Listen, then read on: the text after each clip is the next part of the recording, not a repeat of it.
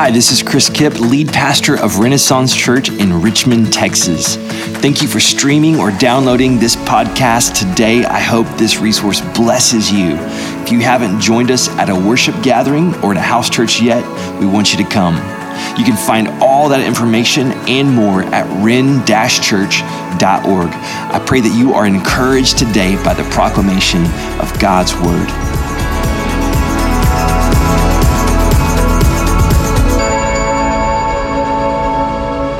A living. Some people can't go to work. Those with, with small children have now had to learn what a homeschool, how do we keep these kids educated while they're at home and while um, needing to work and keep things going. We've had to consider what this world might look like without toilet paper.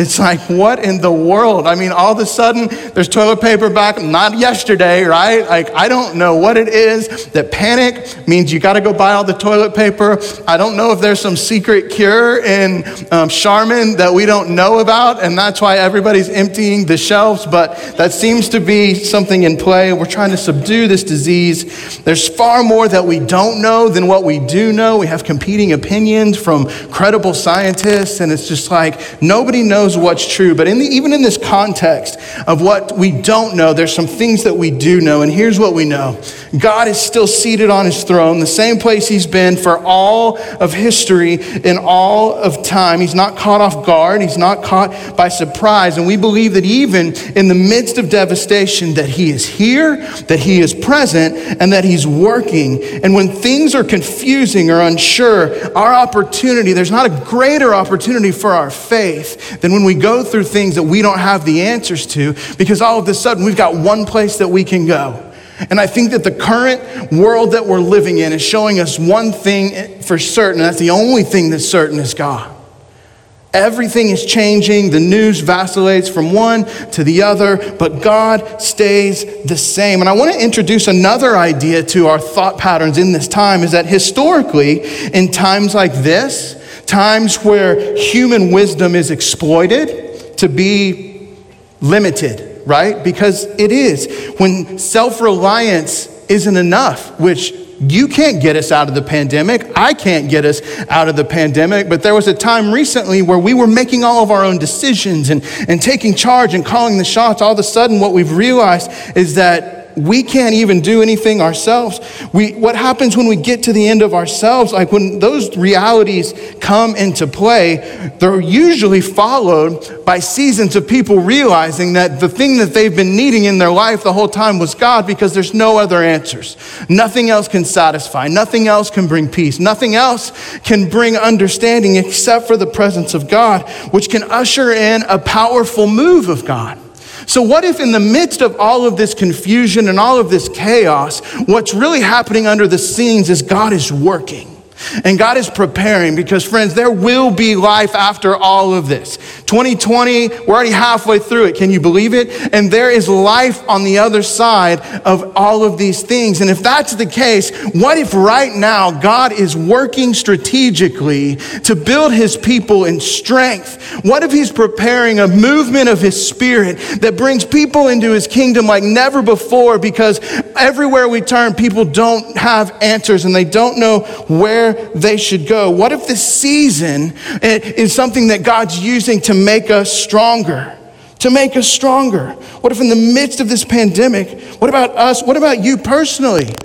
What if God's building you to be stronger than you've ever been before because He has something prepared for you on the other side of this that's going to be a presence of peace, that's going to be a presence of His power, that's going to be a source of blessing for the world. And then I want to take it a step farther. I want us to think specifically about our families. What if there's something that God is doing in our families right now that's making our families stronger? What if our families could actually be a remedy for how God wants to bless the world and rebuild? things after this pandemic. I think it's a fair question. I think it's a fair idea. So, what if we were open to the fact that God right now is actually, though we feel weak, though we feel confused, what if the opposite was actually true? And God was using the things the enemy means for evil for the good of his creation. And he's preparing our families to be stronger than ever, even this summer, even in the confusion, even as the plans that we've made are having to pivot again. What if our families are being made stronger? So, this morning, I just want to talk about the idea of stronger families. And I've got a few words. I got some strong words to build stronger families, okay? So I got a few of those. And, um, there's going to be some Bible verses up on the screen for you to follow along. And these are just some ideas that I think are, should be encouraging to us. Some of them may be a little tough. Some of them may have to go, ooh, I, I don't know, that hurts a little bit. That challenges me. And if that's the case, I want to say to you, good. We need to be challenged. We need to be pushed. We need to be confronted with bigger realities than what we're fighting for and working through even now. So the first word that I have for us this morning, strong words for stronger families, is function. The word function. And I know that's not not like a very like exciting word, right? It just sounds really methodical. The engineers are going, yeah, of course, function. Everybody needs function, right, Herman? Like he's excited. He's smiling behind his mask. I can see the energy oozing from his from his face. Function. So let's talk about function for a minute. And I just wanted to point some things out for us. Families are not some incidental evolution of humanity. We didn't just end up in this little group of people for the sake of our own pleasure and delight. The family is a strategic and intentional part of God's creation. God created the family for specific function, and we see this idea supported in Genesis and Adam and Eve, and then again in Abraham. So I'm going to read first of all from Genesis chapter 1 and verse 26. And it says this Then God said, Let us make man in our image, according to our likeness. They will rule the fish of the sea, the birds of the sky, the livestock, the whole earth, the creatures that crawl on the earth. So God created man in his own image. He created him in the image of God. He created them male and female. And God blessed them, and God said to them, Be fruitful, multiply, fill the earth, and subdue it. Rule the fish of the sea, the birds of the sky, and every creature that crawls on the earth. So I want us to notice a few things about that passage before we move on. First of all, families were created to multiply image bearers of God in the earth.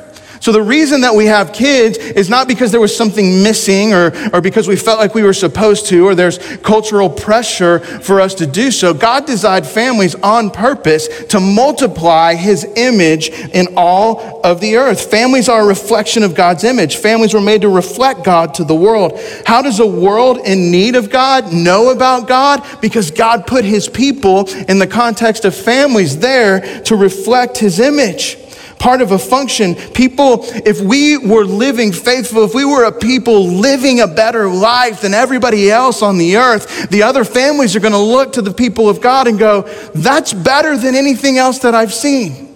And I've seen a lot of things. There's a lot of things com- competing for my attention, but the family can function as a reflection of the image of God.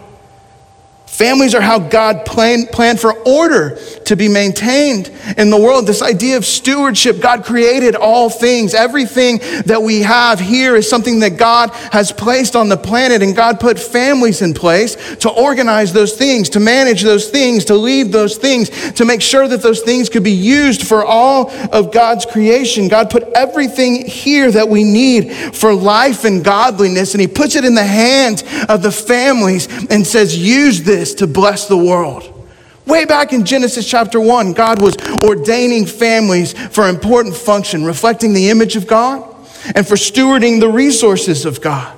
And then later on in Genesis, we're introduced to a guy named Abraham in Genesis chapter 12. And, and God invited Abraham, he said, Look, I know you don't know me, but I would like for you to trust me, and I want you to leave this place and follow me, and I'm going to make you into a great nation, a great nation that's going to bless the entire world. He said that he would make him a blessing to all the people of the earth. And there's this journey starting in Genesis 12, and it's still going through all of those subsequent chapters. And then in Genesis chapter 22, verse 18, uh, it says this it says, All of the nations of the earth, he's talking, God speaking to Abraham, all of the nations of the earth will be blessed by your offspring because you have obeyed my command. That's a big vision all of the people of the earth are going to be blessed by your descendants. What are the descendants? That's your family. That's your family. What if that was true of your family? What if you could receive that as a word from God and God saying, hey, your family, your family's gonna be a blessing to the entire world? Do you have a faith big enough to believe that? Are you open to that reality? I believe that's the example that God gives us for families. In other words, it's this God's function for our families is to reflect His image, to multiply the mission of the gospel, and to bless the world. I just want to say that again. The God's function for your family is to reflect his image, to multiply the mission of the gospel, and to bless the entire world.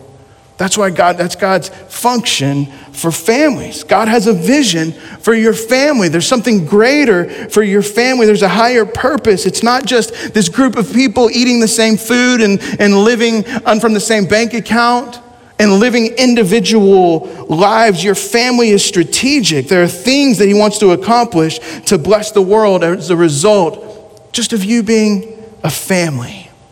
And along the way, culture confuses our idea of function. The world invites us into a lot of other functions that may or may not be consistent with God's function. And we need to make sure that as a family, we're not being more influenced by our fear of missing out than our fear of God.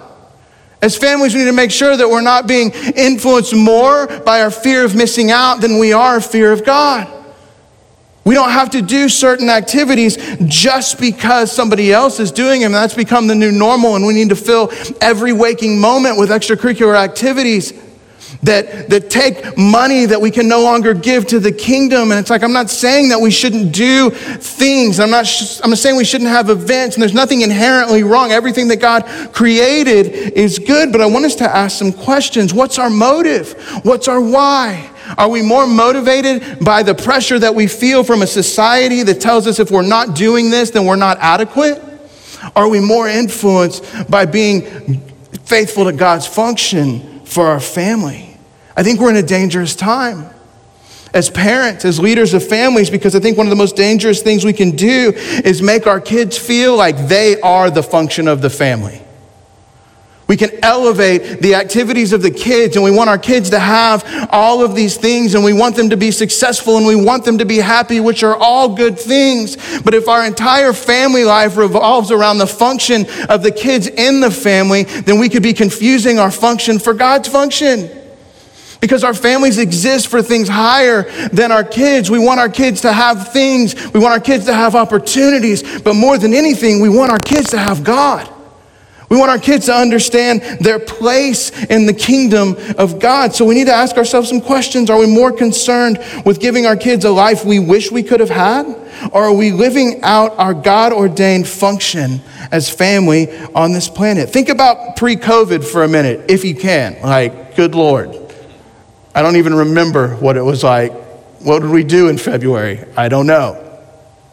I used to travel, like I, I said this last week, but it's like I spend most of my, I spent most of the last six years on an airplane one or two times a month. And it's like I haven't traveled since January. Holly and I had our anniversary yesterday and we ran away to the Woodlands for a couple days in a hotel. And I was like, I, I don't even remember how to pack a bag. It's been so long. This is so foreign. I lived out of this suitcase for six years. And now it's like I overpacked. Like I didn't know what to bring. I didn't know what to do. It was traumatizing. But think about, if you can, back to this life that you used to have, that you used to live. I want us to think back. Did our family rhythms at that time, did they help us to, or did they hinder us from living on mission together as a family? Did our life rhythms help us live according to God's function at family, or were they hindering us from living on God's mission and function? Are we mo- more motivated by the American dream of get everything that we can? Or are we more interested in the kingdom dream of blessing the entire world as a function of the reflection of God? God's function for your family is to be a blessing to other people. And I would tell you this, friends, we need missionaries at, at soccer. We need missionaries at club volleyball. It's important. That can be an important function of the kingdom of God. So I'm not saying don't do things. I'm just saying while you're there, look around to where God's placed you. What are the opportunities for building his kingdom that your family is there to function by? Your family is designed to be a blessing to other people. And maybe that's where you're called, but maybe you're also called to some other things. I want to tell you a quick story about some friends of ours, and our friends are called the Harpers. And we met the Harpers um, in Ukraine, as you do. Um, somebody was reading our blog, and somebody was reading their blog, and then they started sending us emails, and it's like, hey, you guys are from Texas, they're from Texas, you're adopting in Ukraine, they're adopting in Ukraine. You guys should be friends. And we're like, because that's how it works. That's just what you do. And so we, uh, re- we, we got our Ukrainian phone numbers exchanged through this person who was in our church in San Marcos at the time, and we we met up at a coffee shop, Shokolanitsa, um, in Kiev, Ukraine, and we had coffee. And uh, guess what? We became fast friends because that's what happens. And so we, they were, um, they, and they're amazing people. And here's what I love about them is that they're from West Texas. At the time, they had seven kids. Count them one, two, three, four, five, six, and seven. Like that is a full function for the mission of God already. Can I get an amen? And so they were busy following God's faithfulness in their family when God called them to something else. And he started to speak to them about special needs children. And they felt called by God to go to Ukraine and adopt these two young men with Down syndrome, these two precious boys who were being mistreated. And I don't know if you know this or not, but around the world, there's not really a model of special needs care. And so when you're walking down the streets, you don't see people with special needs because it's often associated traditionally with some kind of curse or some kind of fault. And so it's better to not let that be seen in public. And so the special needs people are on the outskirts, they're, they're hidden in, in cultures, and, and then there's not resources to take care of them. And so it's very common for people with needs, even something like Down syndrome, to die in orphanages because they don't get the care that they deserve. But God called this couple from West Texas who already had a very full quiver and said, Go get those boys.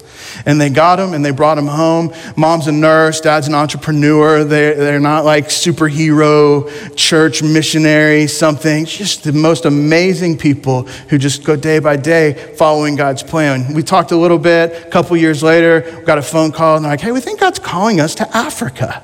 And it's like, are you kidding? To Africa? And they're like, yeah. And so through our organization, we started talking with them and they, they raised some money and they went to missions training for a year. And then they ended up going, they wanted to go to South Sudan, but there was a war going on at the time, right as they were about to go, so they couldn't get there. So instead, they got as close as they could, which is in northern Uganda, and they were working with Syrian refugees in that location. And they do hundreds of things that are amazing. So now they went from family of seven to family of nine and they just go about ministering in the community. They, they help people have job training, they help people with administration and, and work, and they're going and preaching in refugee camps and caring for um, other people, and they help start a hospital for special needs children because that was very close to their heart, and they continue to do that. But my favorite story about them has nothing to do with them, it has to do with one of the boys that they adopted from Ukraine. And, um, and they told us this story that he was just going into town and they were going to the market, and all of a sudden their boy took off in this direction. And they're like, Where are you going? And where he was going is that he, he saw another young man with Down syndrome. And he saw him and he ran to him and he hugged him. And he made a friend. A friend that had not been made by any other people because culture did not know what to do with this young man. And I just think this is the kind of thing God does, friends.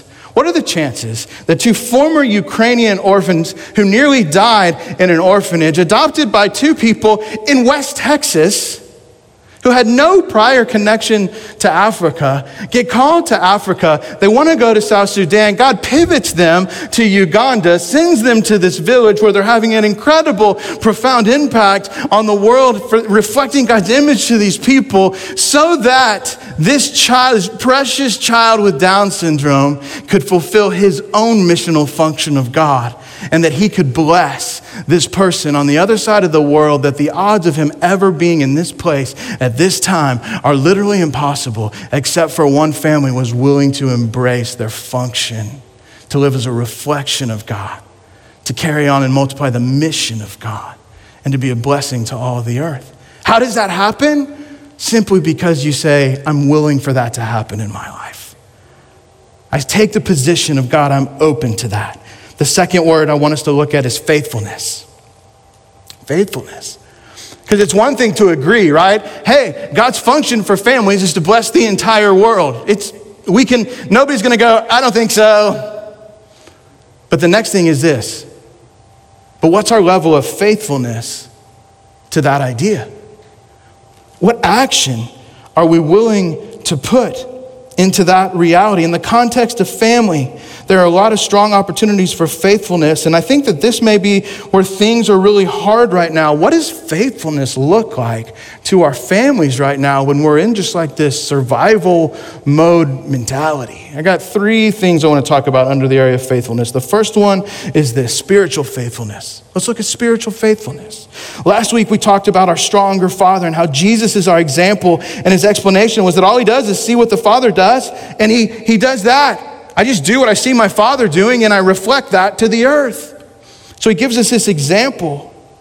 As leaders of families, I think there could be a lot of pressure because it's like, I don't know what to do. I don't know how to be a good father. I don't know how to be a good mother. I don't know how to be a good sibling. I don't know how to be the best. Sometimes you just don't know. Sometimes it's easy and sometimes it's really hard. And the answer to being faithful is not having all the answers. The answer to being faithful is knowing who does have all the answers and that's God. Our stronger Father has shown us everything. Your spiritual faithfulness, however, is a prerequisite for your family's faithfulness. Your family will not be faithful to their function unless we take seriously our own opportunity for faithfulness in a spiritual sense we like coffee in our house and it's like all right like we like fancy coffee we enjoy fancy coffee like with the art and the things and we like good coffee from good places and i know i'm about to get judged by like every millennial that's to listen to this but but more day more than we like fancy coffee we like fast coffee and so what that means is that we are big fans of the Keurig machine. And like we are breaking in our pretty sure it's our sixth Keurig. Like, we wear these things out now. Now we have four out of five our coffee drinkers in our house. And it's like, I mean, you just, you know that there's better coffee out there. You know there's an opportunity to give it. Like, you just get it. There may or may not have been a time in our, our life where like one Keurig wasn't enough. Like, there was two Keurigs in our house because God forbid we have to walk all the way into the kitchen and wait that long for a cup of coffee when we can have a single serve Keurig right there in our bedroom anytime time that we want it. That's important. Like fast coffee was greater than fancy coffee for us. Don't judge me. But here's the thing like, hell hath no fury. Like when you go to the Keurig machine, you pick out your favorite Renaissance Camp coffee, coffee mug, right, Chris? Right?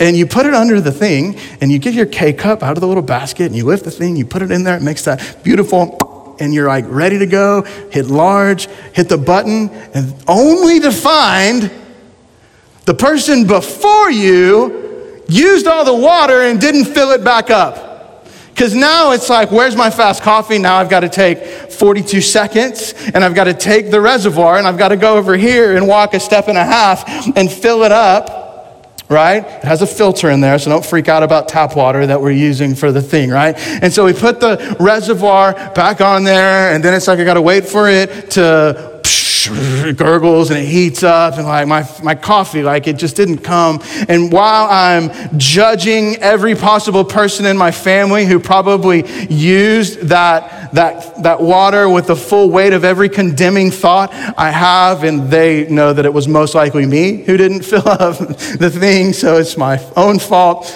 but it's just like what in the world like i go so it's like i want the coffee when i want it but then there's just times where it's like it, the it's not able to be what I want it to be.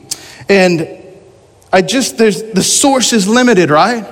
And I just kind of think that's like our spiritual life. There's times where we, we go to the source and it's full and we walk away with there. It's like, oh, we've got this amazing experience. We've got this amazing instruction. It may not be fancy. It may not be this amazing presence of God burning bush, but we go to Him, we experience Him, and we walk away knowing that we've, we've met with Him. But then what happens over time, like that, that reservoir runs out.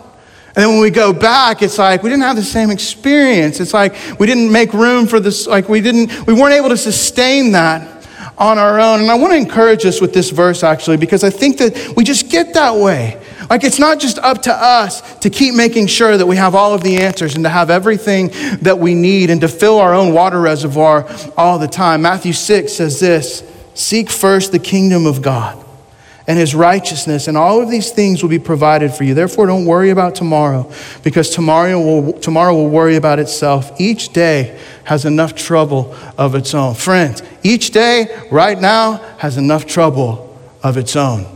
What can we do? I don't know, except for seek first the kingdom of God.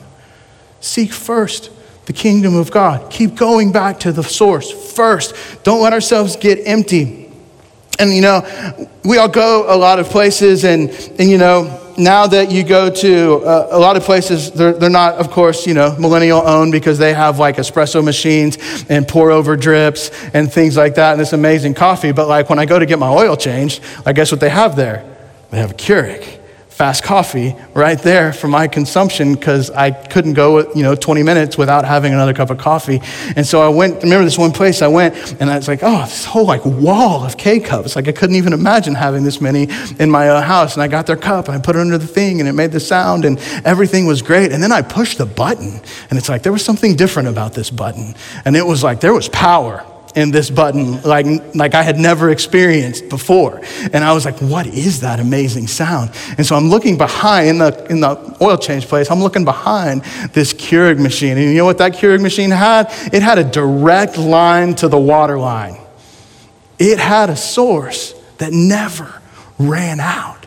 You can just go to it, push the button, it's hot, and there's no waiting anytime. And it's like, that may be silly, but that's what I think about with Seek First the Kingdom of God.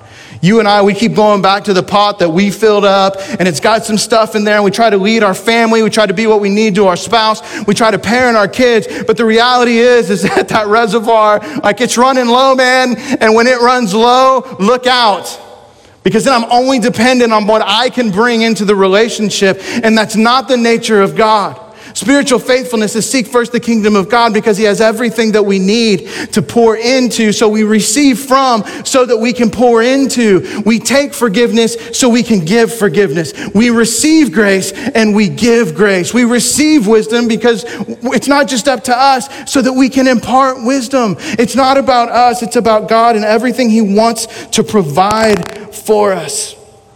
I think persistent faithfulness as a spouse or parent or child, it's just limited without making our own spiritual faithfulness a priority, without the source constantly providing us with that power, without constantly being there every time that we need it. If we're looking to uh, the lesser model, like we're going to run out of what we need. When that's in place, everything else is possible. So we need to pay attention to our spiritual faithfulness. As we go forward in times of uncertainty, how's your spiritual faithfulness? Do you feel empty? How's your relationship with the source? What are you bringing in in order that you can reflect out what God has shown you? And then the next thing, really quick, I want to talk about is marital faithfulness. You can't have strong families without strong marriages. And these are challenging times for marriages. Really challenging times for marriages. Research shows that the financial, emotional, and psychological implications of the pandemic are significant. Families were a mess before, but they had jobs and they had things that they were doing, that escapes, we had hobbies. And so there wasn't as much pressure on marriages that weren't strong. And now all of a sudden, when all of those things are taken away and all you're left with is this relationship is exposed. And a marriage that required escaping from is not a faithful marriage. You shouldn't need time away from your spouse. If you do, then there's something fundamentally wrong in that relationship. And under times of extreme stress and challenge is when weaknesses are exploited. Married people that have children, arguments in the family, the source of those arguments, 40% revolve around raising children. 40%. How do you think those are doing now when the, there's no escape from the children? They're there all of the time, exploiting all of the differences and all of the ideas and all of the tensions and all of, of their stress. So, if there was a 40% argument rate over children before all this, what do you think it may be now? Research also shows that the other leading causes of arguments, you ready for this? This is, you know, might be fun. Don't point any fingers and don't poke anybody, right? But here are the other leading causes of arguments in household chores, right? I thought you were going to do that. I thought I was going to do that. My wife and I are going to have an argument about chores after this because car ran out of gas on her way to church this morning. Who was supposed to put gas in the car? Uh, that's probably me. All right? So, no water in the tank, no gas in the car. You learned a lot about me today. Um, what else do we argue about? Communication. There's nowhere to hide right now about communication. What else do we argue about? Work. You think arguments about work have gone up or down in the last hundred days? Money, habits. Like if you're married to like a loud chewer, like you had some respite from that, and now there's no escape. You're locked in together. So all of those habits, there's issues of commitment. There's arguments about intimacy and there's arguments about personality. If you're married, some of those things have probably multiplied. The tensions are higher. That was the case when we weren't spending 24 7 together. So, what's happened now is it's, it's, gotten, it's gotten worse. Globally, hotlines for domestic abuse are up 20%. Research on Googling resources for abused, like on Google, is up over 20%. They're struggling. Stronger families need stronger marriages, and we can't do a whole talk on, on marriage, so I just want to leave you with two verses, or three verses. Matthew 19, for this reason, a man will leave his father and mother and be joined to his wife, and the two will become one flesh. So they are no longer two, but one. Therefore, what God has joined together, let no one separate. Let's just be reminded that God's function for marriage is all in for all of life. That's the assignment. That's the invitation. So let's start there. Let's start there. Let's remember that's our source. So, how do we work back from that? Colossians 1 says this He is before all things, and by Him all things hold together. Friends, if your marriage is not being held together, then you don't have it woven through God Himself because He holds them together. He holds them together. And if there's stress at home, it's a spiritual faithfulness issue in a lot of ways that needs to be worked out before you have anything that you can put in to that marriage. How's your marriage doing? Would you call it strong? What would make it stronger? What can you do during these times? All those issues, kids, chores, communication. What do you need to dive into that would make it stronger? I want to talk just a second about parental, parental faithfulness. Parental, I'm pretty sure that's not a word parental faithfulness. Stronger families need parental faithfulness as well. One of the, the dangers pre COVID is that we had our kids going so many different places that they're getting discipled by a whole lot of different people who may or may not share your values. Can I just remind us? YouTube is a terrible discipler of our children. Predators through social media are not who should be having the loudest voice. Coaches should not have the loudest voice. Teachers should not have the loudest voice. God provides support in a lot of different ways, but God designed the loudest voice for parents to be their families. In Jewish faith, the Shema is taken from Deuteronomy 6, and it just means to listen because the first part of the verse says to listen. It says, Listen, Israel, the Lord our God, the Lord is one. And this is so important that devout Jews still say this twice a day because their job is to remember the essence of their life is based on the one true God. Wake up thinking about it, go to bed thinking about that. But look what it says next in verse 5 Love the Lord your God with all your heart, with all your soul, with all your strength. These words that I'm giving you today are to be in your heart. Friends, let's be encouraged. Go all in on God at the beginning of the day, at the end of the day. Love Him with your heart, mind, soul, and strength. Repeat it to yourselves. And then look what He says next talk about them or repeat them to your children. Repeat them to your children. Those of you that don't have kids yet, put this in the bank and keep it close because you're going to need to withdraw this verse sometime in the near future. Your spiritual faithfulness is something that should overflow into the lives of your children.